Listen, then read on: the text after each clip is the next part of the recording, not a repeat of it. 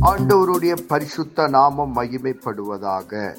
Panchkula Bethel IPA சபையின் சார்பாக உங்களை வாழ்த்துகிறோம். இது தினசரி வேத தியானம்.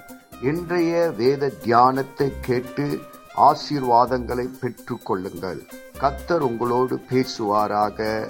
காட் பிளஸ் யூ கர்த்தருக்கு ஸ்தோத்திரம் உண்டாவதாக. இன்றைய தலைப்பு ரோமர் எழுதின சுவிசேஷம் எட்டாவது அதிகாரம். அந்த அதிகாரத்தில் ஒன்றிலிருந்து பதினோரு வரைக்கும் நம்ம தியானித்தோமானால் ஆனபடியே கிறிஸ்து இயேசுக்குள் இயேசுக்குள் உட்பட்டவர்களாக இருந்தும் மாம்சத்தின்படி நடவாமல் அவையின்படி நடக்கிறவர்களே அக்கினி தீர்ப்பில்லை. கிறிஸ்து இயேசுவினால் ஜீவனோட ஆவின் பிரமாணம் என்னை பாவ மரணம் என்பவைகளின் பிரமாணத்தின் இன்றி விடுதலாய்க்கிறது.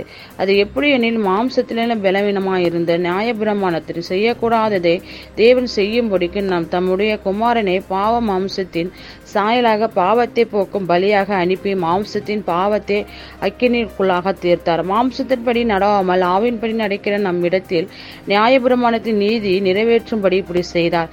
இந்த வசனம் என்ன சொல்லுகிறதுனா ஃபஸ்ட்டு வசனத்தை பார்ப்போம். ஆனால் ஆனாபடியே கிறிஸ்து இயேசுக்குள் நம்ம வந்து ஆவின்படி நடக்கிறவர்களுக்கு அக்கினி திருப்பில்லை அப்படின்னா தேவனோட அன்பை விட்டு நம்மளை பிரிப்பவர் யாரும் இல்லைன்னு சொல்லுகிறது. அதே நம்ம வந்து ரெண்டாவது வசனத்தையும் மூணாவது வருஷத்தையும் பார்ப்போமானால் ஏசப்பா வந்து நம்மளுக்காக சிலுவையிலே பலியானார். நம்மளோட பாவங்களுக்காக மறித்தார் நம்மளுக்காக ஒரே குமாரனை சிலுவில் அறையப்பட்டார். நாம் வந்து மாம்சத்தின்படி நம்ம மீண்டும் மீண்டும் அந்த பாவத்திலிருந்து நம்ம வாழக்கூடாது. நம்மளுக்காக மறித்து நம்ம ஒரு ஒரு புதிய சிருஷ்டியாக ஆண்டவர் நம்மளை உயிர்ப்பித்திருக்கிறார்.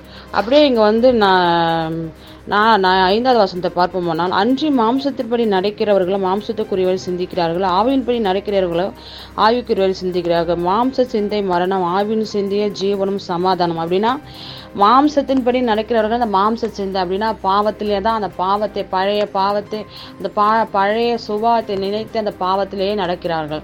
அதே ஆவியின்படி நடக்கிறார்கள்னா நம்ம தேவனோட ஆவி நம்ம மேலே இருக்கும்போது நம்ம வந்து ஆவிக்குரியதா ஆவிக்குரிய சிந்தனையாக நம்ம நினைக்கிறோம். அப்படின்னா நம்ம சொந்த பலத்தினால் வாழ முடியாது. பரிசுத்த ஆவி நம்ம மேலே இருக்கும்போது தான் நம்ம பரிசுத்த ஆவியின் போல் நம்ம நடக்கிறவர்களாக இருக்கிறோம். நம்ம வந்து மாம்ச சிந்தை வந்து மரணம் ஆவியின் சிந்தனை வந்து ஜீவனும் சமாதானமா இருக்கிறது என்று இந்த வேத வசனம் சொல்லுகிறது.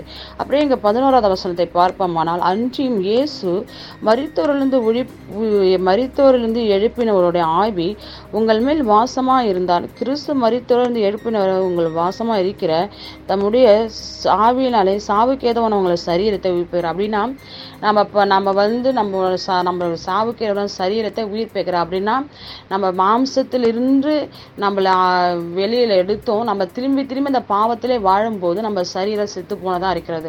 அதனால தான் ஆவியின்படி நம்மளை வந்து திரும்பி மீண்டும் உயிர்ப்பிக்கிறவராக தேவன் இருக்கிறார். இந்த நாட்களிலும் கூட நம்ம ஒவ்வொருவர்களும் நம்ம அந்த பழைய வாழ்க்கையில வாழாமல் நம்ம தேவனுக்கென்று பிரித்தெடுக்கப்பட்ட பிள்ளைகளாக இருக்கும்போது ஆவியின்படி ஆவியின் கனிகளாக நம்ம தருகிறவர்களாக இருக்க வேண்டும்.